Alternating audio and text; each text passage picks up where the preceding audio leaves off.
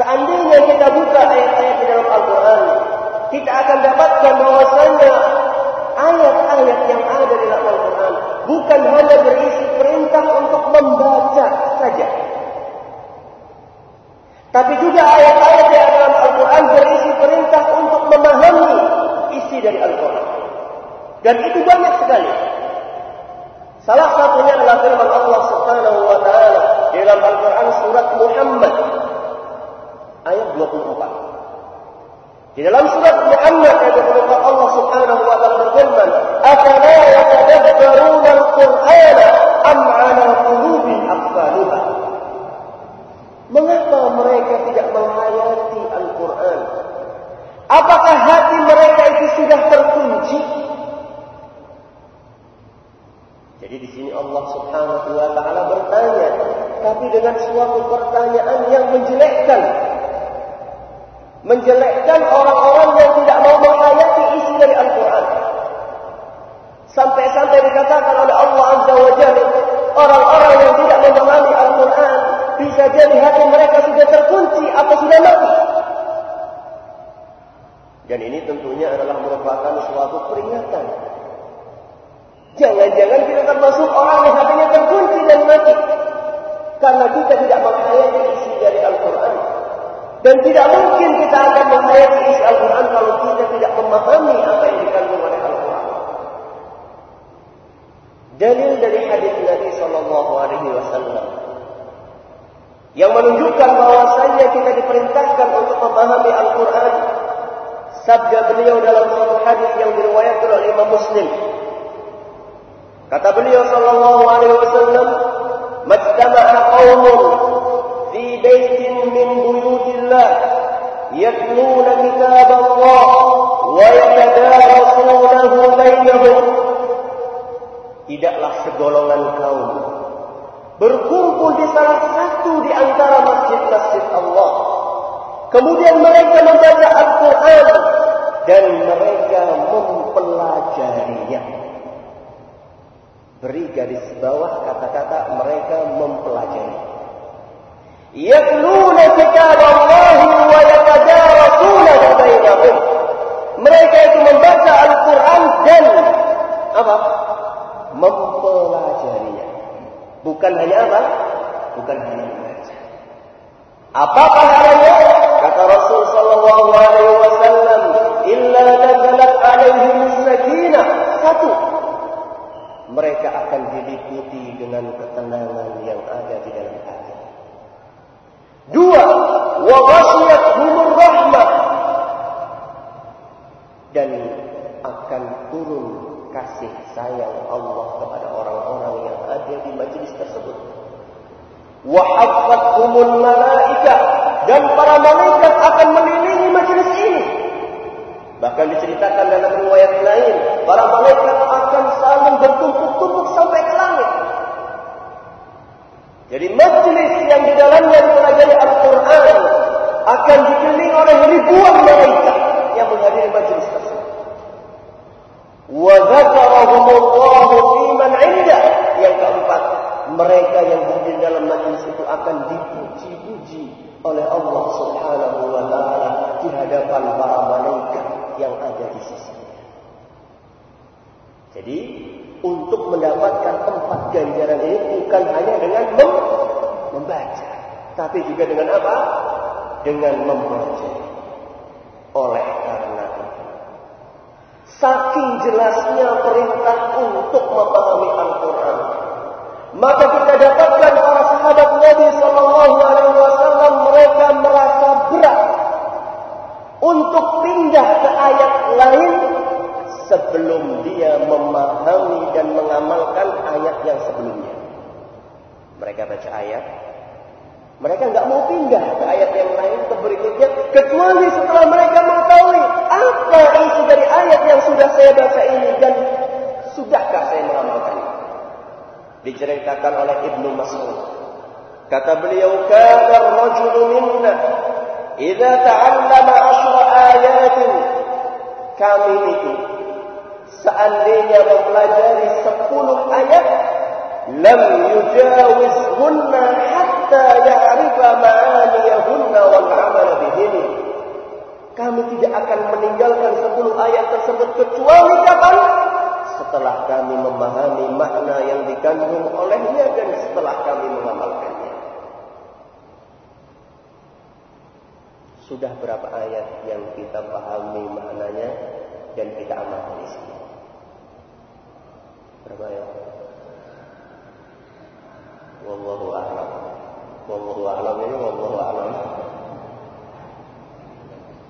Itulah kenapa ilmunya para sahabat Nabi Sallallahu Alaihi Wasallam berbarokah, karena ilmu mereka senantiasa diamalkan. Dikisahkan dalam kitab Al-Muwatta bahwasanya Ibnu Umar untuk menghafalkan surat Al-Baqarah beliau membutuhkan waktu berapa hari? Berapa minggu? Berapa bulan? Surat Al-Baqarah berapa juz? Dua juz setengah. Dua juz setengah itu kalau sebagian pondok-pondok tahfidz itu mungkin bisa menyelesaikan menghafalnya mungkin dalam hanya dua minggu mungkin atau satu bulan. Tapi Ibnu Umar berapa butuh waktu? Berapa kira-kira? Satu hari. Nah, lebih canggih daripada pondok-pondok tahfidz. Berapa kira-kira? Delapan. Berapa tahun? Delapan. Kenapa? Apakah Ibnu Umar itu orang yang eksinya itu rendah, sehingga nggak bisa ngapal surat Al-Baqarah kecuali delapan tahun? Kenapa? Karena Ibnu Umar itu bukan hanya menghafal, tapi Ibnu Umar mengupas isi dari surat Al-Baqarah, memahami maknanya, kemudian beliau mengamalkannya. Makanya butuh waktu berapa tahun? delapan tahun. Maka kalau kita hanya satu hari dalam satu minggu untuk memahami Al-Quran sebenarnya masih kurang. Itu pun kok masih absen-absen. Nah, maka ini adalah merupakan pelajaran berharga buat kita. Para ulama kita, ulama salaf, mereka telah menorehkan buat kita teladan dalam hal semangat yang tinggi dan pengorbanan untuk mengetahui tafsir suatu ayat. Seorang tabi'in yang bernama Masruq Ibn al-Ajda' diceritakan untuk mengetahui tafsir satu ayat beliau rela untuk menempuh perjalanan ribuan kilometer. Berapa ayat? Satu Al-Quran? Bukan, berapa? Satu ayat. Diceritakan beliau melakukan perjalanan ke kota Basrah di Irak. Begitu sampai di kota Irak, eh, di kota Basrah, tahu-tahu dikasih tahu sama orang yang ada di Basrah, guru yang panjenengan cari itu sedang bepergian. Bepergian kemana? Ke desa samping? Tidak, bepergian ke negara Syam. Pergilah sananya sudah berjalan ribuan kilo, kutul golong. Oh, sahabat pindah, pindah tepung di luar negeri. Masya Allah. Apakah kemudian Rasulullah itu putus asa? Tidak. Begitu beliau mendengar guru yang saya cari itu melakukan perjalanan ke kota Syam atau ke negeri Syam, maka beliau pun saat itu juga mengayunkan kakinya menuju negara Syam sampai ketemu dengan guru yang berjajar. Kemudian dia menanyakan satu ayat yang sedang dia butuhkan tafsir. Demi satu ayat melakukan perjalanan berapa? Ribuan kilometer sampai lintas apa? Lintas negara. Jadi kalau misalnya kita itu baru lintas kabupaten itu tidak ada apa-apa. Apalagi hanya lintas kecamatan, apalagi lintas apa? Lintas desa. biasa. Jadi kita jangan terlalu, oh saya ini sudah Masya Allah, lintas kabupaten, lintas kecamatan, lintas desa. Lah, tidak. Para ulama kita telah menorehkan teladan dalam masalah ar-rihlah fi talabil ilm, perjalanan jauh demi mencari ilmu. Ini yang perlu kita hidupkan dalam jiwa kita. Jadi seharusnya santri mengejar siapa? Mengejar ustaz, bukan ustaz yang mengejar siapa? Mengejar santri. Ini adalah teladan dari para ulama kita. Ini hal yang pertama. Hal yang kedua, mengapa kita harus memahami Al-Quran?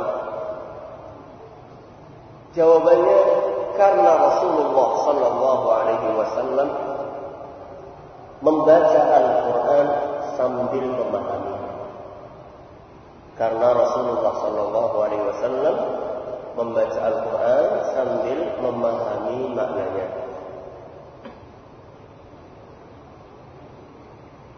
Dan kita semua sepakat bahwasanya Rasul itu adalah uswah kita. Karena beliau uswah kita, berarti ya nyontoh pada beliau. Kalau beliau membaca Al-Quran sambil memahami maknanya, berarti kita pun harus membaca Al-Quran sambil memahami maknanya. Hudzaifah ibn Yaman dalam suatu hadis yang diriwayatkan oleh Imam Nasa'i dan dinilai sahih oleh Ibnu Khuzaimah dan Al-Albani, menggambarkan bagaimana bacaan Rasul Sallallahu Alaihi Wasallam. Suatu ketika Hudzaifah ini pernah sholat sama Nabi Sallallahu Alaihi Wasallam menjadi makmum. Saat itu Hudzaifah menggambarkan bagaimana potret bacaan Nabi Sallallahu Alaihi Wasallam terhadap ayat Al-Quran. Kana idza marra bi ayati rahmatin sa'al.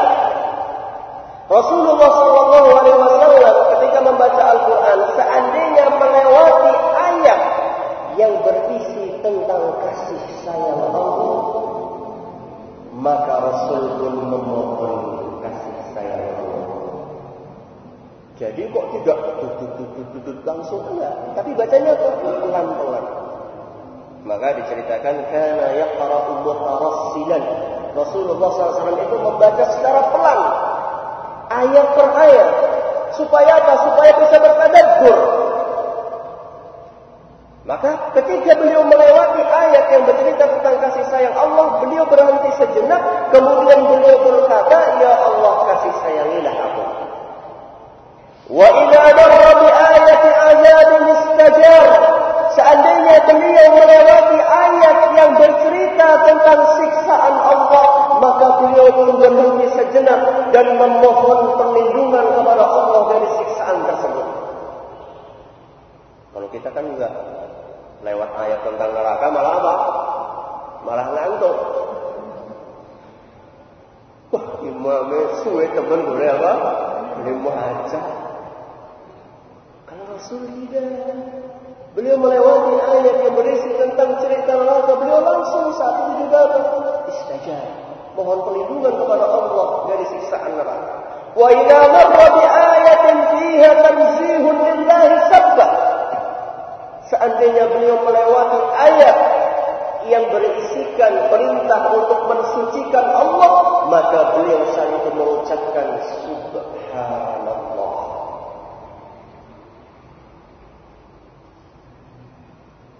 Ini menunjukkan bahwasanya Rasul itu membaca sambil apa? Sambil memahami. Karena mana mungkin beliau itu kemudian memohon perlindungan dari api neraka kalau tidak paham apa yang yang dibaca. Nanti kalau kita nggak paham, jangan-jangan lewat ayat surga malah apa? Mohon perlindungan dari api neraka. Kalau nggak paham nanti lewat ayat yang bercerita tentang siksaan di neraka malah minta dimasukkan ke mana? Ke surga. Tapi Rasul Sallallahu Alaihi Wasallam berhubung beliau memahami apa yang beliau baca, maka beliau pun setiap melewati ayat-ayat tersebut beliau menyesuaikan permintaannya dengan isi ayatnya. Karena itulah Rasulullah Sallallahu Alaihi Wasallam sering menangis ketika sholat. Mengapa? Karena beliau memahami dan menghayati apa yang beliau baca.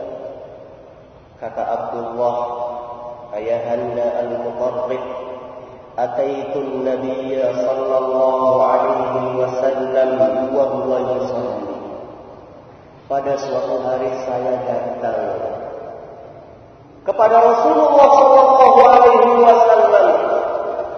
Sesampainya saya di tempat beliau, ternyata beliau sedang salat. Wa jawfihi azizun ka azizil mirjal.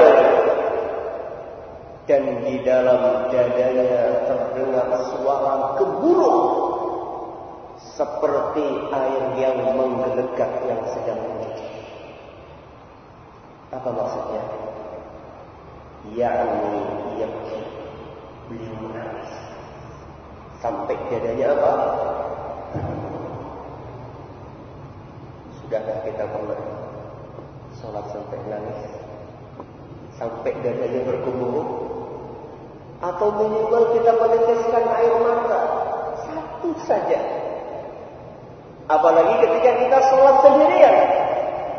Kalau sholat bareng-bareng pada nangis semuanya, mungkin di situ ya masih ada apa ya, masih ada yang perlu dipertanyakan. Nangisnya itu nangis apa? Nangis karena uh, toleransi dengan teman-temannya. Yang lainnya nangis, masa aku orang apa? Orang nangis. Rasul sallallahu alaihi wasallam sholat lagi sendirian beliau, bukan sedang dilihat sama orang lain. Kalau sebagai seorang imam, di situ ada sesuatu di hati yang setan masuk ke dalamnya. Maka salah satu dari tujuh golongan yang akan mendapatkan naungan dari Allah Subhanahu Wa Taala pada hari kiamat, rojulun dakarallah aliyan taqabat ayat, adalah seseorang yang ingat kepada Allah saat dia sendiri, kemudian dia meneteskan air. Itulah yang akan mendapatkan naungan dari Allah Subhanahu wa ta'ala. Jadi supaya kita bisa khusyuk ketika sholat, supaya kita bisa merasakan nikmatnya membaca Al-Quran, caranya adalah dengan memahami apa yang kita baca. Kalau ada orang yang tanya, kenapa kok susah sekali saya itu khusyuk dalam sholat? Ya bagaimana kita akan khusyuk dalam sholat kalau misalnya kita tidak paham apa yang kita baca? Baca Al-Fatihah saja tidak tahu apa artinya. Iyyaka na'budu wa iyyaka nasta'in. Suratan pendek wal 'asri innal insana lafi khusrin saja tidak tahu apa artinya. Bagaimana kita akan khusyuk dalam sholat? Dan bagaimana kita akan merasakan nikmatnya membaca Al-Quran kalau misalnya kita tidak paham isi dari Al-Quran? Maka bapaknya para ahli tafsir, Imam At-Tabari, beliau pernah berkata, saya merasa heran dengan orang yang membaca Al-Quran namun dia tidak memahami maknanya. Bagaimana mungkin dia akan merasakan nikmatnya membaca Al-Quran? Kata Imam At-Tabari, dia heran. Ada orang baca Al-Quran tidak paham. Bagaimana mungkin dia bisa merasakan nikmat Al-Quran? Ketika Allah Subhanahu wa ta'ala menceritakan tentang surga, tentang bidadari, tentang sungai-sungai yang ada di dalamnya, tentang pohon-pohon yang ada di surga, tentang kasih sayang yang Allah sediakan buat para hambanya, saat itulah kita merasakan nikmat dan membaca Al-Quran. Rasulullah sallallahu alaihi wasallam beliau berusaha menghayati isi dari Al-Quran bukan hanya ketika beliau membaca sendiri, tapi ketika beliau mendengarkan orang lain membaca Al-Quran, beliau pun menghayati isi tersebut.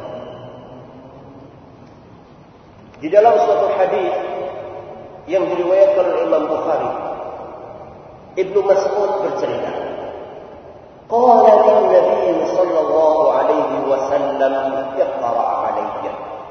Pada suatu hari Nabi sallallahu alaihi wasallam berkata kepadaku, wahai Ibnu Mas'ud, bacalah Al-Qur'an untukku.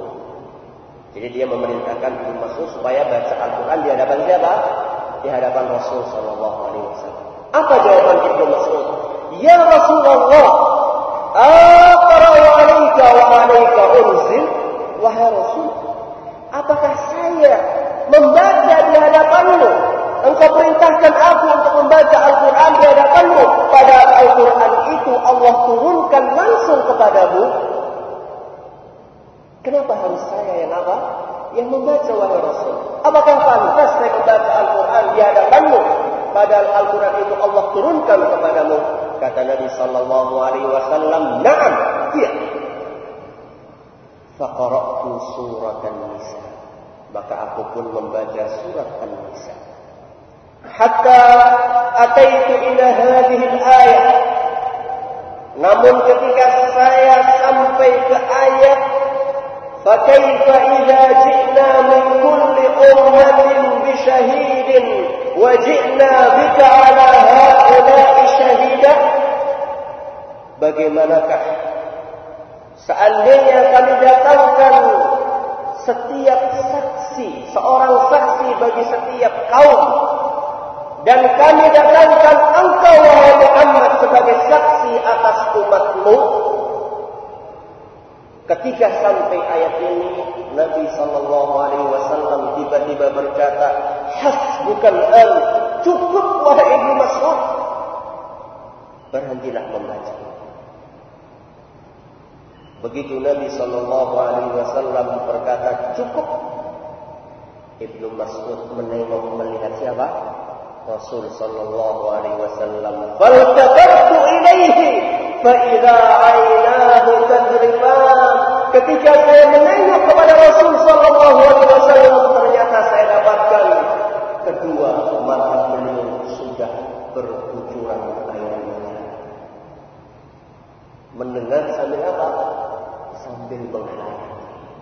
Jadi kalau misalnya antum-antum ini ya, yang kemana-mana bawa M P tiga, isinya apa? Ayat Al-Quran.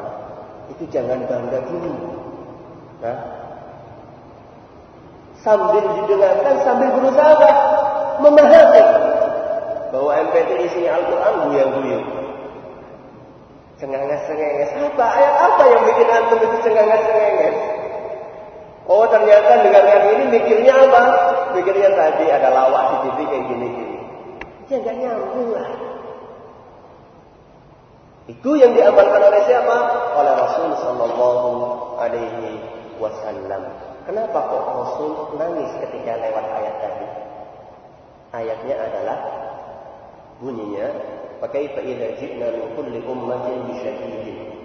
Bagaimanakah keadaan orang kafir nanti jika kami mendatangkan seorang saksi yaitu dari para rasul untuk setiap umat? Wajiblah bika ala haulai syahidah, dan kami akan datangkan engkau wahai Muhammad sebagai saksi atas umatmu. Kenapa Nabi menangis? Kenapa? Gantian dong, bisa saya ngomong terus.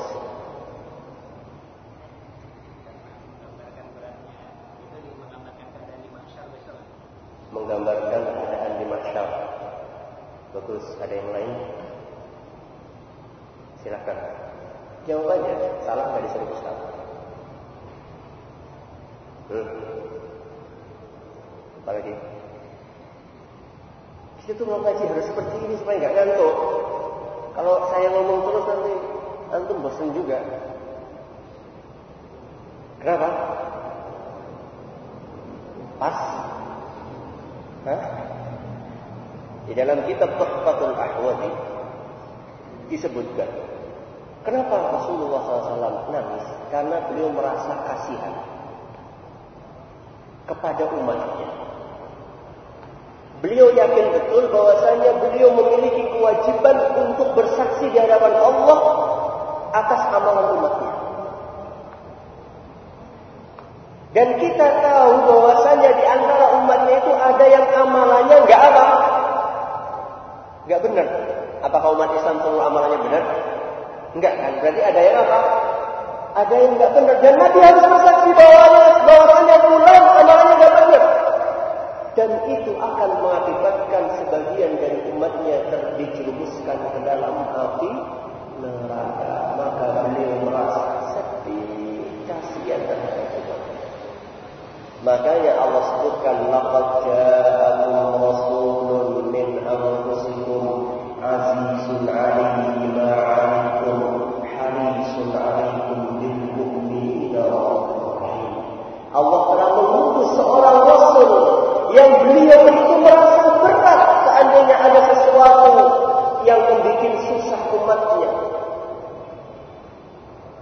Harisun alaikum. Beliau sangat berusaha untuk menyelamatkan umatnya. Bil mu'minina raufur rahim. Beliau sangat sayang terhadap kaum mukminin. Beliau sedih kalau ada di antara umatnya yang masuk dalam neraka. Makanya begitu dengar ayat itu langsung apa? Menangis. Yang ketiga, kenapa kita diperintahkan untuk memahami Al-Quran? Karena memahami Al-Quran merupakan sarana untuk mengamalkan isinya. Memahami Al-Quran merupakan sarana untuk mengamalkan isinya. Allah Subhanahu wa ta'ala menurunkan Al-Quran sebagai apa untuk umat manusia? Sebagai apa? Sebagai petunjuk. Disebutkan dalam banyak ayat, di antaranya di dalam surat Al-Baqarah ayat kedua. Apa? Alif Lam Mim dzalikal kitabu la raiba fihi. Terus apa? Hudan lil muttaqin, petunjuk bagi orang-orang yang bertakwa. Berhubung Al-Qur'an adalah petunjuk, maka Al-Quran harus diamalkan. Kalau misalnya Al-Quran itu tidak perlu diamalkan, kenapa dijadikan sebagai apa? Sebagai petunjuk. Dan kita tidak mungkin bisa mengamalkan Al-Quran kalau tidak tahu apa isinya. Bagaimana kita akan mengamalkan Al-Quran kalau kita tidak tahu isinya? Makanya salah seorang ulama yang bernama Iyas Ibnu Muawiyah berkata, perumpamaan orang yang membaca Al-Quran dan dia tidak memahami isinya seperti sekelompok kaum yang kedatangan surat instruksi dari rajanya. Surat itu datang kepada mereka pada malam hari. Kebetulan saat itu mereka enggak punya apa? Enggak punya apa? Enggak punya lampu. Korek enggak punya, lilin enggak punya, listrik enggak punya. Akhirnya apa? Mereka gelisah, mereka bingung karena enggak tahu apa sih surat instruksi tersebut. Ini bukan surat dari pacar, tapi surat dari siapa? Dari raja. Kalau macam-macam bisa ada, bisa dipendam adanya. Bingung mereka gimana ini? Itu perumpamaannya orang yang baca Al-Quran nggak apa, nggak paham isinya. Terus perumpamaan orang yang baca Al-Quran dan paham isinya bagaimana? Kata beliau, perumpamaan orang yang membaca Al-Quran dan paham isinya adalah seperti orang yang membawa lampu untuk kaum tersebut. Orang yang lagi kebingungan tadi, kira-kira isinya apa ya? Oh, dihantai, dihantai, dihantai. Masing-masing berdasarkan apa? Berdasarkan perkiraannya. Eh, tahu-tahu ada satu orang bawa apa? Bawa lele. Akhirnya berpisah mengetahui isi dari surat tersebut. Jadi mengamalkan Al-Quran itu adalah kewajiban. Karena itulah muncul ancaman bagi mereka yang tidak mengamalkan isi Al-Quran. Dalam suatu hadis yang diriwayatkan oleh Sahih yang diriwayatkan oleh Imam Bukhari, Rasulullah Sallallahu Alaihi Wasallam bercerita ketika beliau bermimpi diperlihatkan tentang siksaan yang Allah timpakan kepada sebagian dari hambanya. فانطلقنا حتى أتينا على رجل مضطجع على قفاه ورجل قائم على رأسه بفهر أو صخرة. Kemudian kata Nabi Sallallahu Alaihi Wasallam, kami melanjutkan perjalanan sampai menjumpai ada seorang laki-laki yang sedang berbaring, kemudian di atasnya seorang yang sedang berdiri membawa batu yang besar. Fayashtaku bihi ra'sahu fa idza darabahu kadahdaha al-hajar. Kemudian orang yang berdiri tadi melemparkan batu besar tersebut ke arah kepala orang yang berbaring sampai kepala orang tadi pecah. Ketika kepala orang tadi pecah, batu pun menggelinding. Fala yaqtalaqa ilaihi fayakhudha. Maka orang yang berdiri tadi begitu melihat orang yang di bawahnya kepalanya sudah pecah dan batunya menggelinding, dia segera lari mengambil batu itu kembali. Fala yarji'u ila hadha hatta yarta'ima ra'suhu wa 'ada ra'suhu kama huwa. Ketika orang tadi mengambil batunya dan kembali ke tempatnya, saat dia sampai ke situ kepala orang yang berbaring itu sudah kembali seperti apa? Seperti semula. Fa'ada ilaihi fadarabah. Maka kemudian dilemparkan batu itu kembali sampai kepalanya pecah. Faqultu man hadha.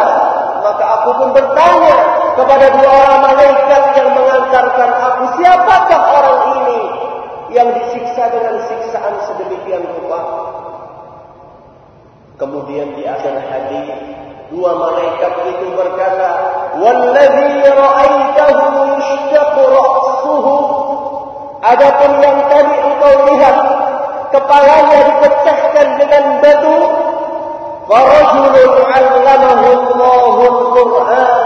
Adalah seseorang yang telah Allah ajarkan kepadanya Al-Qur'an. "Fala ma'anhu bil-laili." Namun dia tidak gunakan Al-Quran itu untuk sholat di malam hari. Walam ya'man fihi bin nahar. Dan dia tidak mengamalkan Al-Quran tersebut di siang harinya. Yuf'al bihi ila yaumil qiyamah. Dia disiksa dengan siksaan seperti itu sampai datang hari kiamat. Ini adalah ancaman bagi orang yang tidak mengamalkan Al-Quran. Maka mengamalkan Al-Quran adalah merupakan suatu kewajiban. Kalau misalnya bukan kewajiban, kenapa kok orang yang tidak mengamalkan disiksa dengan siksaan seperti itu? Dan tidak ada jalan untuk bisa mengamalkan Al-Quran kecuali dengan apa? Memahami isi dari Al-Quran. Itulah sebab yang ketiga kenapa kita harus memahami apa? Al-Quran. Maka mari kita sisihkan sebagian saja dari waktu kita untuk mempelajari isi Al-Quran. Minimal membaca Al-Quran terjemah. Minimal. Syukur-syukur kalau misalnya kita bisa menambah dengan membaca buku-buku tafsir karangan para ulama al-Usul. Paling tidak dalam satu, satu hari kita menyisihkan sekian menit untuk membaca Al-Quran terjemah. Gak usah panjang-panjang, misalnya saya cuma bisa punya waktu dalam satu hari lima menit. Gak masalah, tapi jadilah itu sebagai kegiatan yang rutin dalam harian kita. Seandainya kita bisa menyempatkan waktu seperempat jam dalam setiap hari untuk membaca Quran, kenapa kita tidak bisa menyempatkan waktu lima menit untuk membaca Al-Quran dengan maknanya? Maka sisihkan sebagian waktu kita untuk membaca Al-Quran terjemah, terutama surat-surat yang biasa kita pakai dalam apa? Dalam sholat. Terutama kalau ini sudah, maka kita bisa melangkah ke surat-surat yang lainnya. Semoga Allah senantiasa melimpahkan taufiknya kepada kita semua untuk mengamalkan hal yang diridhoi dan dicintai oleh Allah Azza wa Jalla. Amin. Sebelum, sebelum kita tutup,